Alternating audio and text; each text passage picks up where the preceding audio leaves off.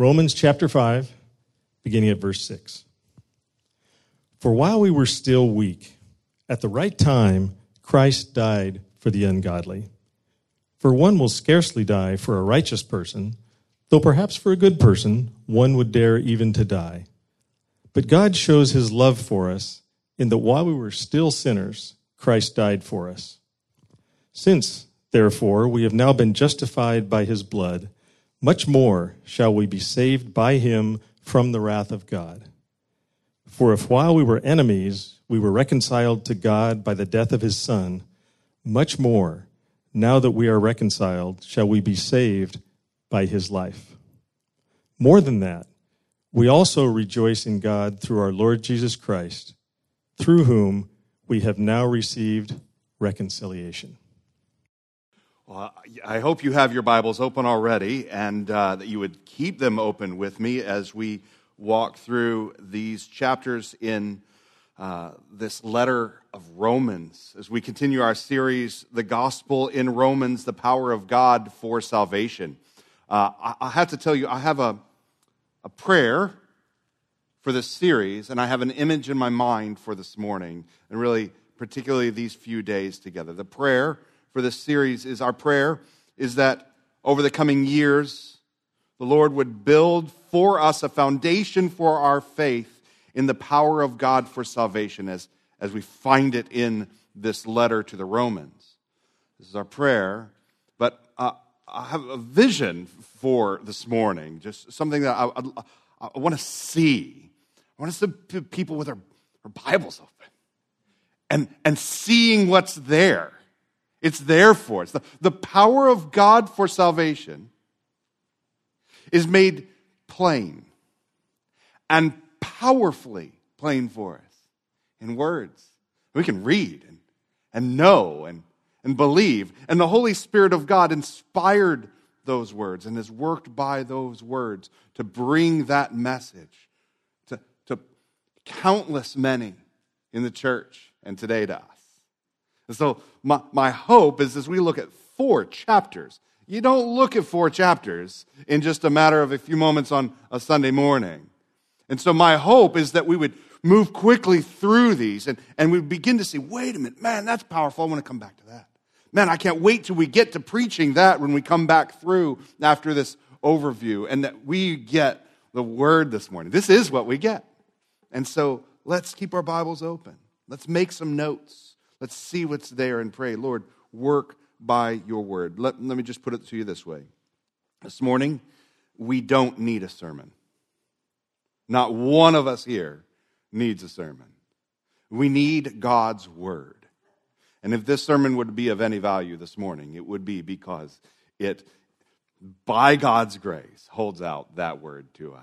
So let's give attention this morning. Uh, we are in a four part mini series through the whole book of Romans before we then go back and work just verse by verse through this thing over the, the coming years, each spring. And um, winter and spring, I'm not sure when winter and spring are in Florida. It just seems all summer to me. Um, but we're in this four part series. In the second week, this week, um, in chapters 5 through 8. We'll look at 9 through 11 next week, and then 12 through 16 the week following. I want to begin by looking actually all the way back to Romans chapter 1. If you go back to Romans chapter 1, verse 16, there, powerful statement. For I am, the Apostle Paul, the author of this letter, inspired by the Holy Spirit, writes, I am not ashamed of the gospel, for it is the power of God for salvation to everyone who believes. What we have before us is the gospel, the good news, which is the power of God. And friends, there isn't a bigger power. And we're talking about the power of the God, okay? And that power is leveraged for salvation. So we have the greatest power leveraged for the greatest good that we could possibly imagine, which is to everyone who believes. And so a, a prayer that we ought to also pray is, Lord, Grant me faith to receive this. And this is power. This is power for my greatest need. What I, I need, what I need this morning is to believe. Last week we considered the gospel in the first four chapters of Romans. And the title of last week's message was uh, By Grace Alone, Through Faith Alone. It's really the theme of those first four chapters, foundational reality for us in this letter of Romans. In Romans 1, we consider the wrath of God that's revealed against mankind in our sin and in our rebellion. We have an issue. We have a problem. It's a sin problem. But sin's actually not the problem. the problem is our sin is a manifestation of rebellion against the holy God.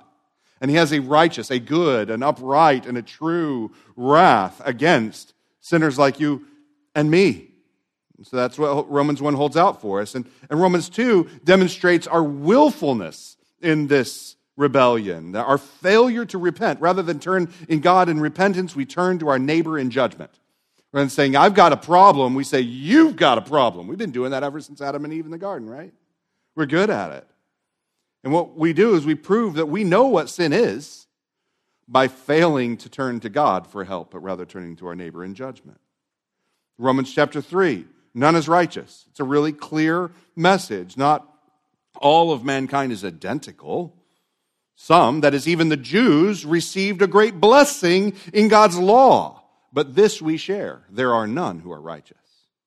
Doesn't matter if you're Jew or Gentile, doesn't matter what your particular sin pattern is, or what you know or what you don't know. All have sinned and fallen short of the glory of God. This is sure. And then we have Romans 4, which holds out for us justification. He's laid out the problem, and the problem, everybody has this problem.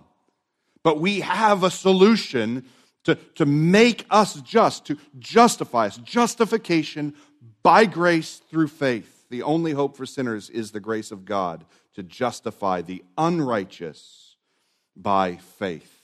We're sinners, and that's not getting fixed on its own.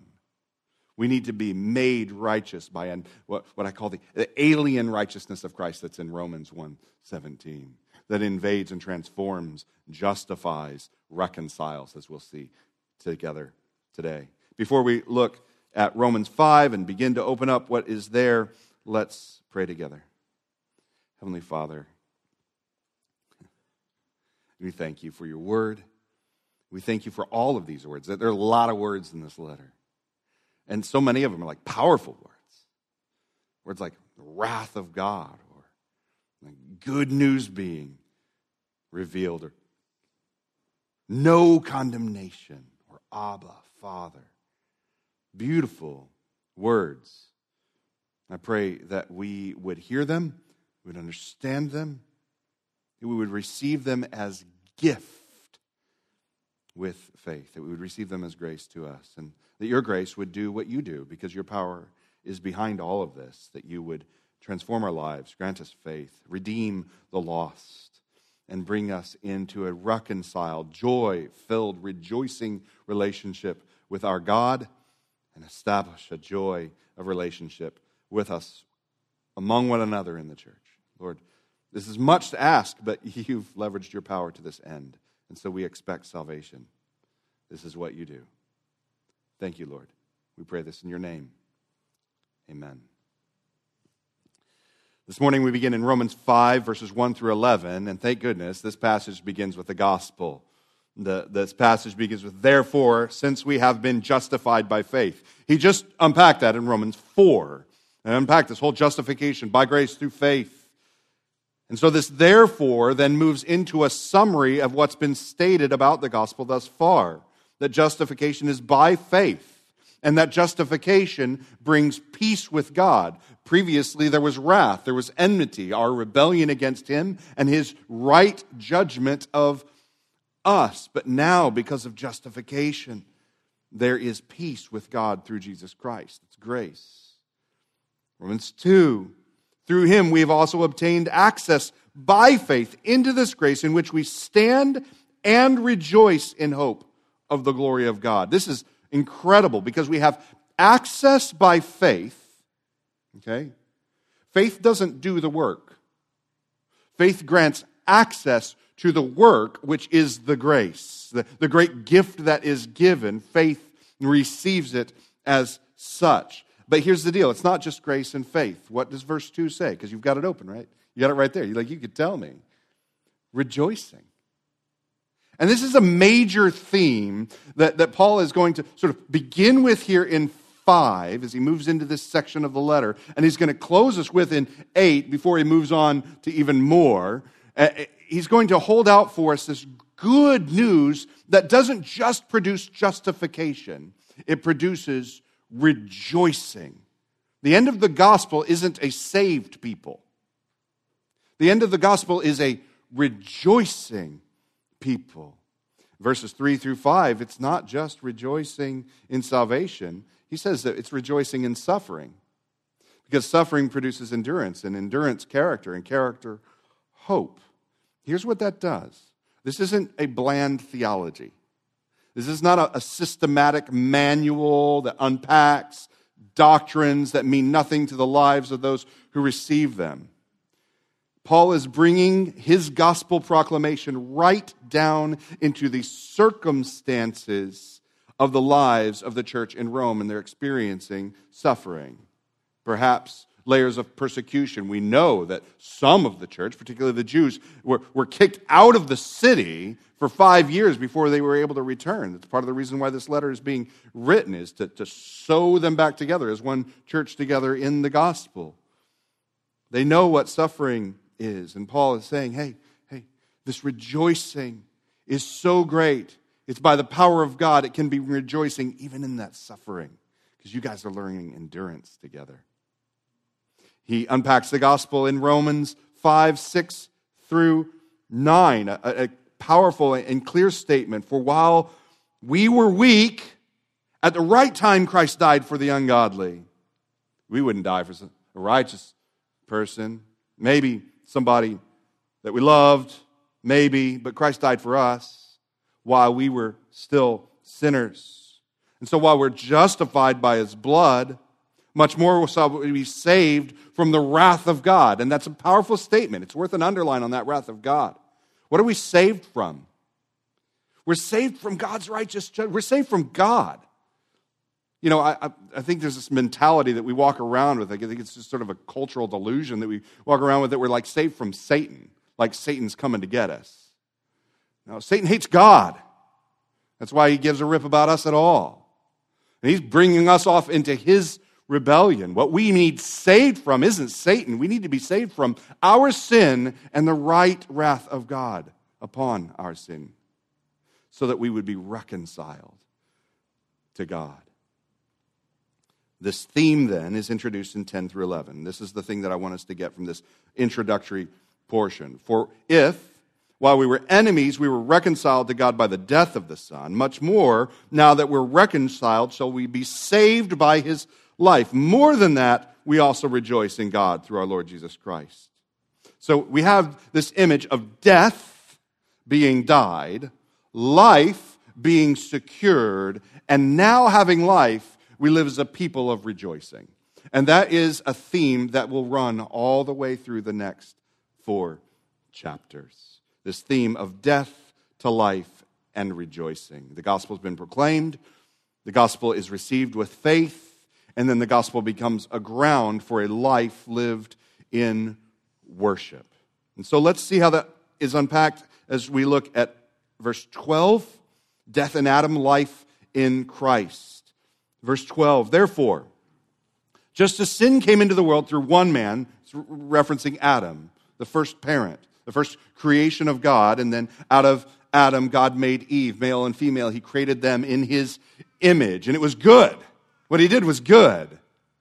But Adam and Eve together, they rebelled against God's command in the garden and took upon themselves the curse of sin and death.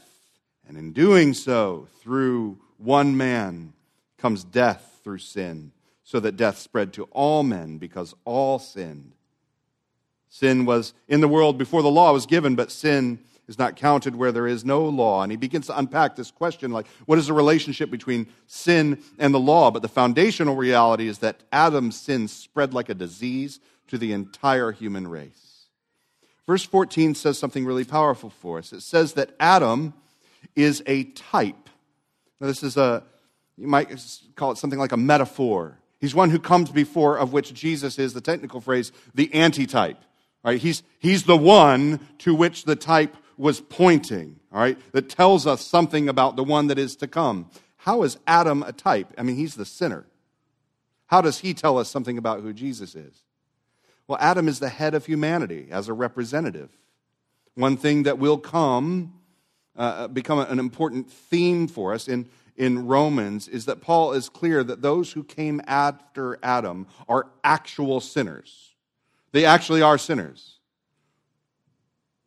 In their being, because they come from Adam.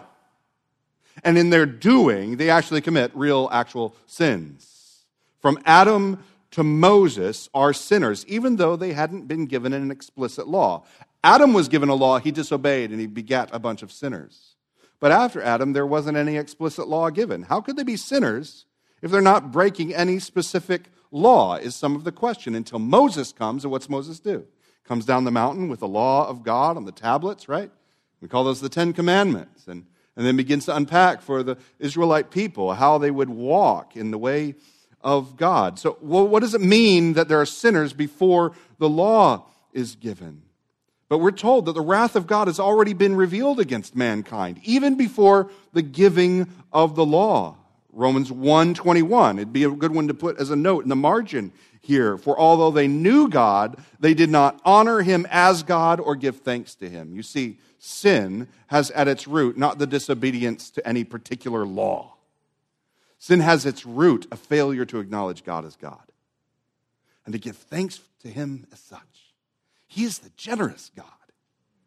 It's not, not only to, to, to want to remove God from the role that he has as our creator, but it's also to, to malign the character as, that he has as the generous creator. And so we shake our fist at God and we say, on my own, rebellion against the creator, I can live, I know what's good. You're not generous, you're stingy, just like the serpent said. You're, you're the withholder. That's why you didn't let him eat. And so I'm going to grab what I want and I'm going to grab it my way. That's the root of our sin.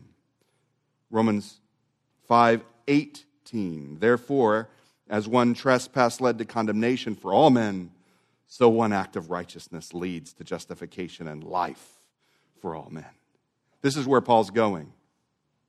This is where he's driving in his argument. Now, this is important there are little phrases and, and little indications that are giving to us in our translations. Most of you, likely in your translations, in verse 12, have at the end of that verse uh, an em dash, a nice long dash.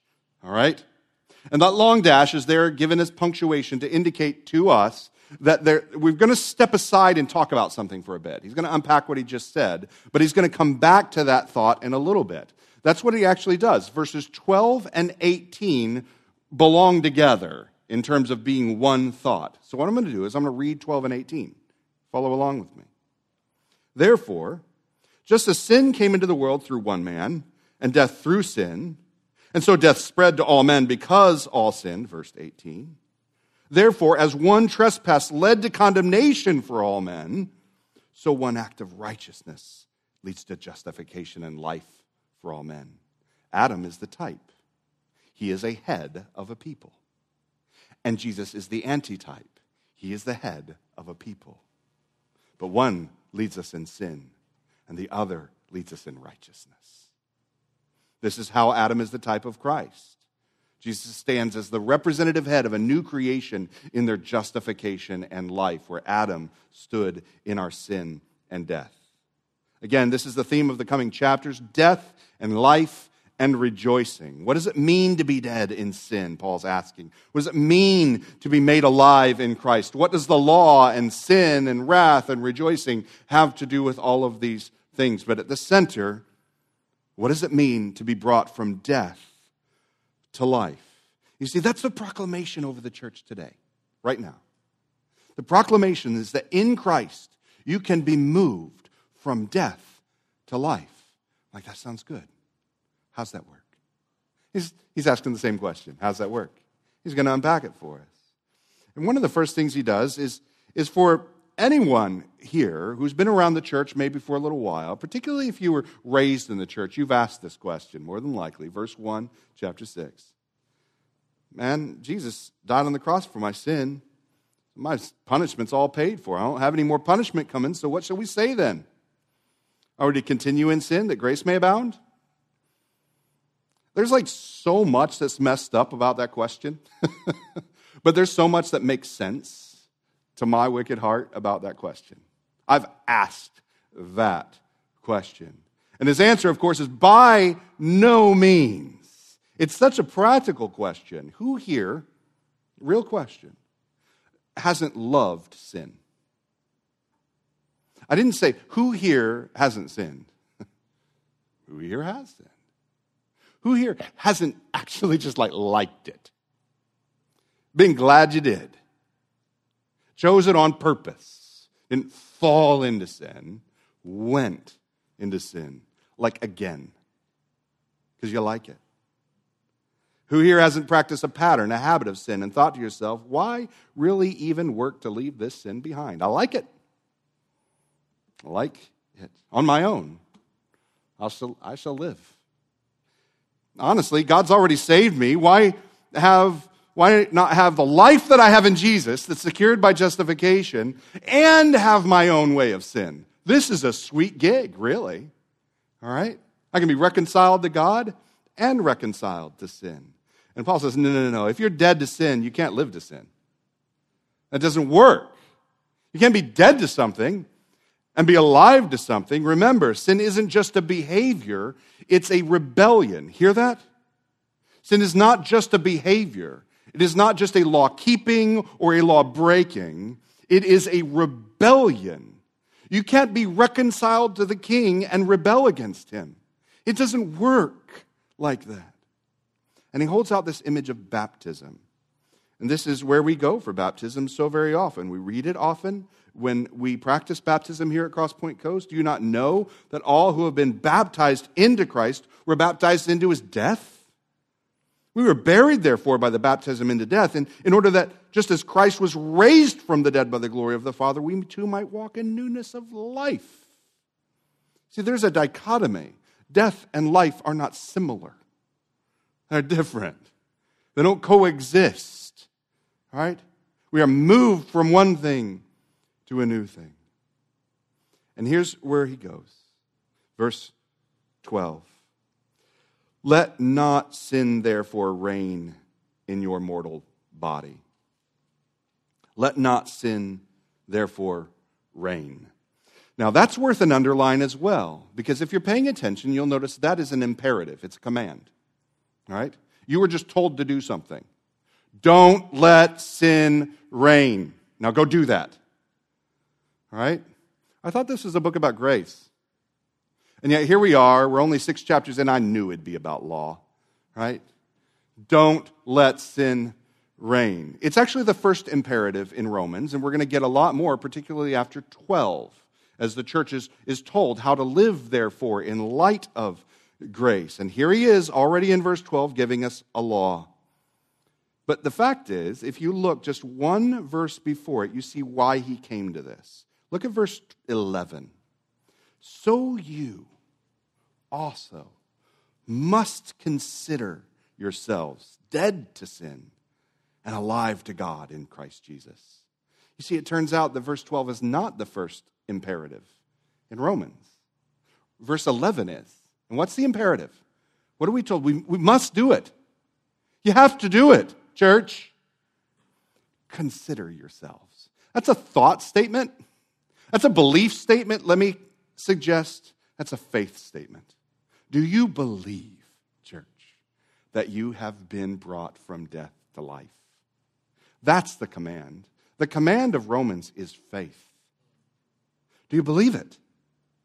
Do you believe that, that you're actually dead to sin? You're no longer a rebel that takes joy in rebellion, but you're reconciled that can rejoice in the hope of the glory of God. You've been brought from fleshly things to spiritual things by the very Spirit of God. Do you believe it? Do you consider yourselves dead to sin? Faith? Therefore, don't let it reign. Don't let it reign in your lives. In light of faith, there is a way that we walk. That is the pattern of every one of the imperatives in Romans. It's really the pattern of the imperatives of Scripture. If this is true, what we have received by grace, if we've received it by faith, there's a way that's been purchased for us to walk. Don't let sin reign in your mortal body to make you obey its passions. It's not a cruel demand, that is a gracious call. There is a right understanding with faith that leads to a transformed life. Paul asks the question again. If you go to ver- down to verse 15, he asks basically the same question he did at the beginning of the chapter. What then? Are we to sin because we're not under the law, but under grace? And again, the answer is the same by no means. But did you hear the phrase? Did you hear the words? Not under the law, but under grace. See, law is a master, it makes a demand upon us. But we haven't been removed from all demands. We're still under something. But what are we under now? We're under grace. We're still under something. All of mankind, you were in Adam. Now you're in Christ, church. For the Jew, you were under the law. Now you're under grace, church. You were slaves to sin, verse 19 says. Whether as a rebel in Adam or as a sinner under the law, either way, you're a slave to sin. You're a slave to something. Now you're a slave to righteousness. And that's good news. That's rescue. Righteousness is a good and sweet and pleasing way to be reconciled to God and live the life that the Creator knows the creation is to live. And now you're a slave to righteousness. You, have been set on a new way under a new grace. So, verse 21 but what fruit were we getting at that time from the things of which you are now ashamed? Tell me, how was it going back when you shook your fist at God and you said, On my own, I will live? How, how did that work out for you? Like, how, how did that go? Well, moments of incredible bliss, moments of the flourishing and fruitfulness of sin, and so quickly destruction. And it felt like death. Things of which you are now ashamed. I went headlong, intentionally, into particular moments of sin and rebellion. And I don't want to talk about it. On purpose, because it was good. And I am ashamed. And he's asking such a practical question What fruit were you getting from sin? Oh, it turns out it's death. But, but you don't have to be under that law anymore. There's a law of grace for you. There's a righteousness that's been purchased you, that you need not be ashamed any longer because you've been transferred from death to life. Sin makes you work and work and work, and then when you get your reward, the wage for which you've labored, it turns out the wage is death. And that's where he goes in 623, the last verse of the chapter. For the wages of sin is death. But the free gift of God is eternal life in Christ Jesus our Lord. You know, we just sort of gutturally, internally make those statements the same. The wage of sin is death. If you sin, you get death. But if you do the God thing, what he owes you is life. Is that what it says? Oh, no. No, they're not the same. One is a wage and you earned it and you get it. The other is not a wage, it's a gift. And how do you receive a gift? You show up on Friday and say, okay, I'm here, heaven, right? No. The gift comes to you and you receive it. And that's called faith. Justification is genuine grace, it is a life bringing gift. But we have a pattern that leads us to questions that seem hell bent on the pursuit of sin. But that's slavery. That's the old way. That's the dead way. By the death of Jesus, we've been set free from the old way and we've been granted a free gift, which is eternal life. We must consider ourselves dead to sin. You hear the call to faith? Now, Romans 7 asks a question Or, or do you Not know, brothers, for I'm speaking to those who know the law, that the law is binding on the person only as long as he lives. And he goes on to ask the question Is law to blame for sin? If God hadn't given laws, wouldn't we not be sinners? And he gives an illustration. He says in, in that first six verses of chapter 7, he says, What is the marriage vow that binds a husband and wife together? For those of you who are married here, more than likely you said it. You said something near the end, till death do us part. Well, what's that mean? Well, it means we're bound by our vow as long as we live. And the passage says, but if a woman's husband dies, what is she? Free to mourn. It's true. But also free to marry. She's no longer bound by the vow. She may have a duty of love, she may have a duty of honor, a duty of mourning, but also is free from the vow to remain his husband. He offers an interpretation in verse 4. He says in, in verse 4, likewise, my brothers, you have also died to the law through the body of Christ, so that you do not belong to another but to him who has been raised from the dead, in order that we may bear the fruit of God. We have died to the law, and we now belong to Christ. By his righteous life, he fulfilled the law. Jesus fulfilled the law, and it's by his sacrificial death, he put an end to the law. So we died, okay? And whatever, whatever binding reality the law had upon us is now gone. The vows ended. It's only as long as you're alive. But in Christ, Christ died for us. And if we're united to him, we've died with him. And now we belong to another. And he raises us to life and he brings us into a new bondage. A, a, a new, real vow and a union that's as permanent as we are alive now. And friends, if you're alive in Christ, you're alive forever. And so we're His and we're His forever. So all who are in Christ are now free from the law and its demands, and so free and bound to another that is the grace of God in Christ, or as verse 6 says, the new way of the Spirit. And we ask a question in verse 7 what shall we say? Again, going back to these questions that are very natural for us to ask. That the law is sin? And again, the answer is the same by no means. I mean, it, it's under the law that sin and rebellion are brought into stark clarity. But did the law create sin? Well, first of all, we can say for sure no. Because there was a law, Adam broke it, and then there was no more law given. And yet they were sinners and under the wrath of God. And then the law comes, and those who receive the law prove themselves sinners, just like all those who came before. Think of it like a thief. Before the law, when a thief stole something, was it really theft? Consider a guy named Bob, all right? Bob is a notorious thief in a quiet little town. He recently stole a nice new BMW from a lady named Susan. Sorry, Susan. He parked the car in the front driveway to show off his new ride. Bob has a new ride. About a week later, another guy, his name's Bill, Bill stole Bob's new ride from his driveway. Bob's stolen car is now stolen by Bill. Bob's ticked. He had a nice new car showing off in his driveway, and here comes Bill still in it. And we got Romans chapter 2. He who steals is quick to judge those who do the same. And what's Bob do? Bill's a thief. Want my car back, right? Right? And what's he probably do? Now he's not only going to steal the car, he's probably going to kill Bill, right?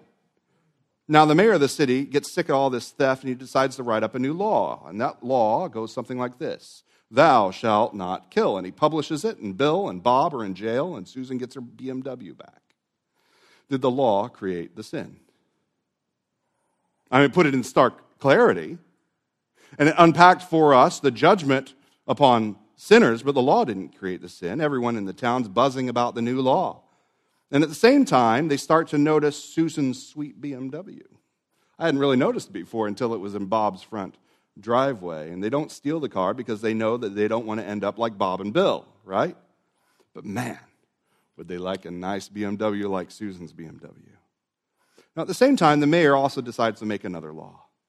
Not only does he announce, Thou shalt not steal, he also announces, Thou shalt not covet. Because what he saw was the real problem with Bob and Bill wasn't their theft, but it was their inordinate desire to have what their neighbor has. He sees that the, the problem isn't when Bill showed up at the house to take Susan's car, or Bob's car. the problem is back when he coveted what his neighbor has. And the city citizens of the town, they'd never really noticed before how much they coveted Susan's car until they heard, Thou shalt not covet Susan's car. Did the law, Thou shalt not covet, create their covetousness? No.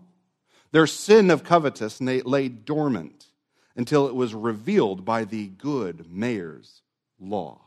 This is the illustration that's being unpacked for us in Romans chapter 7.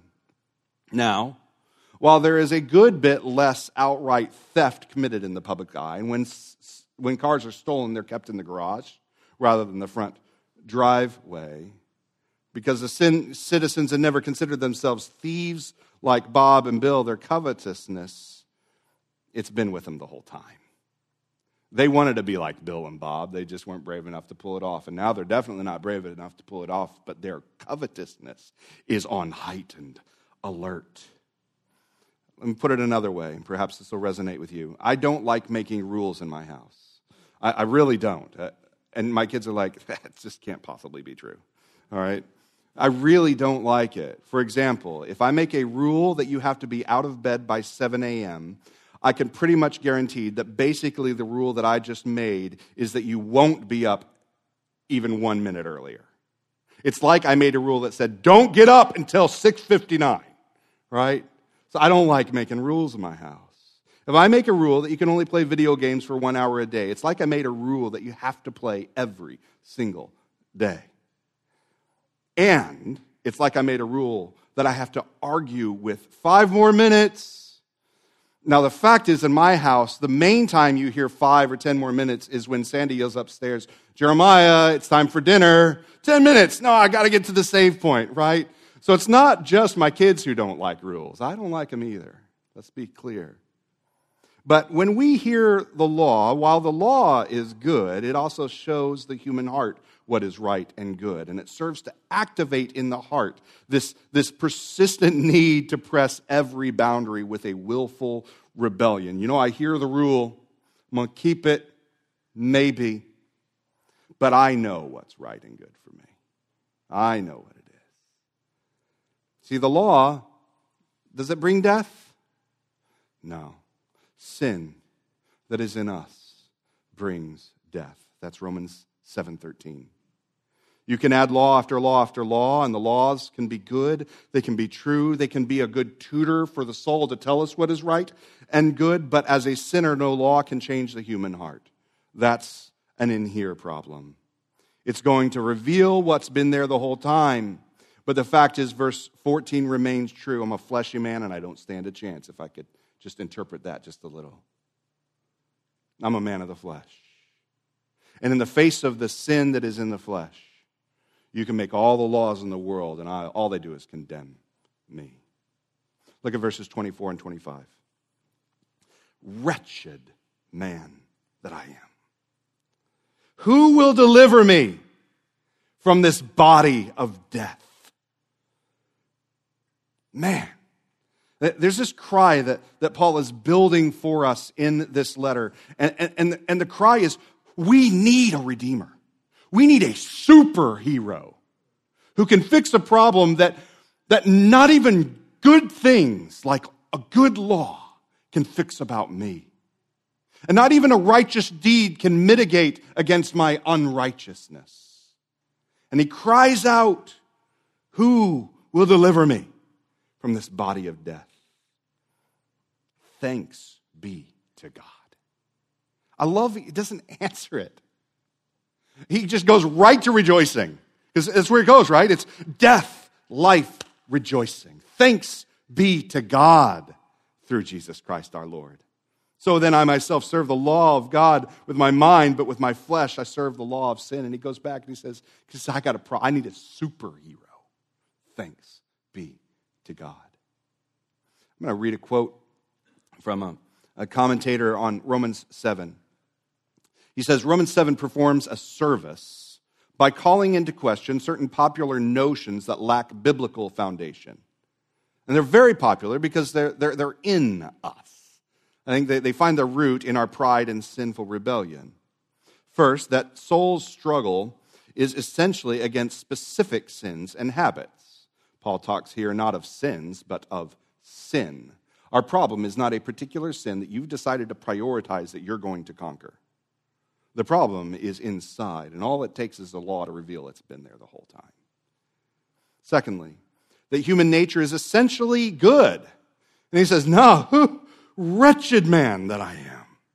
I have a way that I go. I'm a rebel. That's what I am. And that sanctification is by means of the law. And that if one will only determine to do right, one will be able to do it. Man, you've tried it, and you know how that works. And that's why we have Romans 8. Romans 7 clarifies a few basic realities that our, our, our, souls love to sort of rise up with in our rebellion. And he blows out of the water so he can give us Romans 8 1. I'll have to tell you, Romans 8 1, probably my favorite verse in the Bible, in part because it's so easy to memorize, all right? And it's so profoundly true. I don't think that there's too many greater comforts in the universe than this. There is, therefore, now no condemnation. For a person who has just cried out, Wretched man that I am, before a holy God, to now get to say, There is therefore now no condemnation for those who are in Christ Jesus. Under the law, I'm condemned. And if I'm not condemned for breaking the law, I'm condemned for my sinful desire to find some way around it. But Jesus has not only freed us from the bondage to the law, but to the underlying issue of sin and its wage, which is death. So we get to Romans 8, 5 through 8, that there's a mind that's bent on the flesh and that remains there, and there's a mind that's bent on the way of the Spirit. The life that has been purchased. One leads to death and the other leads to life, and it's life and peace. See, we're not just transferred from death to life, we're transferred to shalom, to an ability to rest, to know the, the peace that we've been striving for as a wage, and we get death. The peace that is received by a gift alone, which is grace. In verses 12 through 15, the Spirit put to death, death the deeds of the body we're called to live in that. Jesus has dealt with the penalty of sin and he secured a new gift, which is life. And all that remains for us is not to, to prove that we deserve that life, but what it remains for us is that we can walk in this life. What is a creature that is given life supposed to do? Live live in the life that has been given. And if you notice that it's a gift, give thanks. You see, we're moved from death to life to rejoicing. Verses 16 through 17. And he has to go here. Verses, I'm sorry, 15 and 16. I'm going to begin there. For you did not receive the spirit of slavery to fall back into fear, but you've received the spirit of adoption as sons, that is, inheritors of the fullness of the kingdom with Christ, by whom we cry, Abba, Father. The Spirit Himself bears witness with our spirit that we're children of God, and if children, then heirs, and heirs of God, and fellow heirs with Christ, provided we suffer with Him, in order that we may also be glorified with Him. I have just one quick story to tell you before we wrap up this section. Last night, I received a call from someone that I care about very much in a difficult situation. As I hung up the phone relatively late at night, I began to pray. And I started my prayer and I just said, God. And I thought, I didn't know what to say next. And I thought, that's not how I wanted to start. That's why. I don't want to talk to what he is. I want to talk to a who. I want to talk to who he is. And I thought, no, he's God, but that's, that's not what I'm supposed to call him. That's, and then I, I said, maybe Lord. And I did. I, I went through this whole thing last night. Lord. I said, no. What I mean by Lord is I mean master. I was trying to think of what word to use to talk to someone that I had something serious to talk to him about because I care, right? And I thought, that's not it. And I said, what, what am I supposed to call you anyway? And I thought, well, Jesus said that we should say Father, Heavenly Father. And I'll tell you, as soon as I remembered that, I just like, I felt like I didn't even need to pray anymore. I said, Father, Heavenly Father, help. And it said it literally like, like three or four, five words more regarding the situation that I was aware of last night. Just help. You know, I care a lot here, Dad. The amazing thing is that I didn't need to pray anymore. As you know, you know how that works with a good father, and there is one good father. This isn't him. You're not him, and you probably didn't have a him. But there is a good father, and he is the heavenly father. And he says, Cry out, Abba, Father. I think that in our prayers, it's almost like a question mark. It's almost like, like we're, we're in a room in our despair, in our difficulty, in our suffering, and we, we say, Dad? And he knows. And when he rounds the corner, we know that he's going to see what's going on there and know what to do. And what he does is good. I think that's what it means in verse 26 when it says the Spirit helps us. If there's anything that the Spirit, and according to this passage, it says the Spirit tells us, He's dad. He's a father. He knows. He knows. It's good to say lots of other words after that word. But the most important word is the word of faith. And that word is dad, father. Come help. God gave his son. Will not God, who gives us his son in verse 32, also give us all things? You see, when we cry out to dad, we're not like, I hope he'll help. And he gave us the son. We know he'll help. Who's going to bring a charge or condemn one for whom the son is given? Who's going to separate me from my father's love, who gave the beloved son for me and gave me life in him? Friends, there is a reality that is non negotiable. Verse 37 No, in all these things, we are more than conquerors through him who loved us. This is not a bland theology. This isn't a simple doctrinal letter. This is a love letter of faith, of a one who has cried out, who's going to help this wretched body of death. I need a superhero. And he got a father and a son who loved him well. We have the gospel, we have justification by faith, clung to by faith that brings peace with this Father. We have in chapter 5 death and, and a life that's entered into by the Son. And we ask the question, why stop sinning? And I feel even stupid going back and asking the question now that we got to 8. Well, doesn't the law bring death? No, you know the reality. Those are just excuses. Is the law to blame? No. Union with Christ, church, has given you life. The God who redeemed us. We don't have to ask, is he for us? He's already for us. He who redeems all of creation in its groaning hears our groaning, will he not surely bring our salvation to completion? Friends, there are two calls here. There is the call to the one here who has not cried out in faith. You've never said, Dad. You're, you're still like God. You're still like, Lord and Master, I'll do better next time. Come on. How many times have you said that? Stop. Call out to the Father. Forgive me. I got a me problem. I don't, have, I don't have a particular sin problem.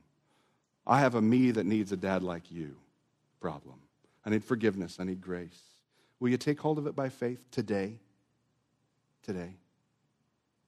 And if that is you, if you already know that grace, and you've taken hold of it, what's waiting? Come on, you know it. If you've been brought from death to life, what's, what's waiting for us? Rejoicing.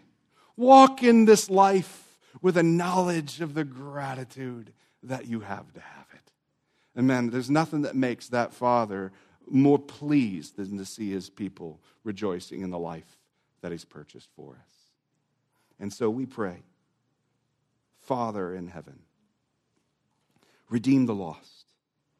There are brothers and sisters who have not yet heard, or perhaps this morning have heard and need to respond with faith. Give the gift of faith, we pray. Bring more into our family that we can learn together to cry. Together, our Father in heaven. Save, Lord, we pray. Teach us to worship, that we worship with our lives. Romans is going to be very clear. We, li- we worship as living sacrifices. Give us to walk in this life that you've purchased for us and lay down the old deeds. Lay down the deeds of the flesh and live in the way of the Spirit. Lord, this is a gracious thing. Can't be earned, can't be performed, but can be received with faith and thanksgiving and worship. I pray that you would do this in your church. That you would use this letter over the course of months and years to bring about the transformation that is purchased for us in the cross of Christ. Thank you, Lord. We do love you, and this itself is a gift of grace. And we do cry out, Father. And we do so in the name of the Son. In the name of Jesus, we pray. Amen.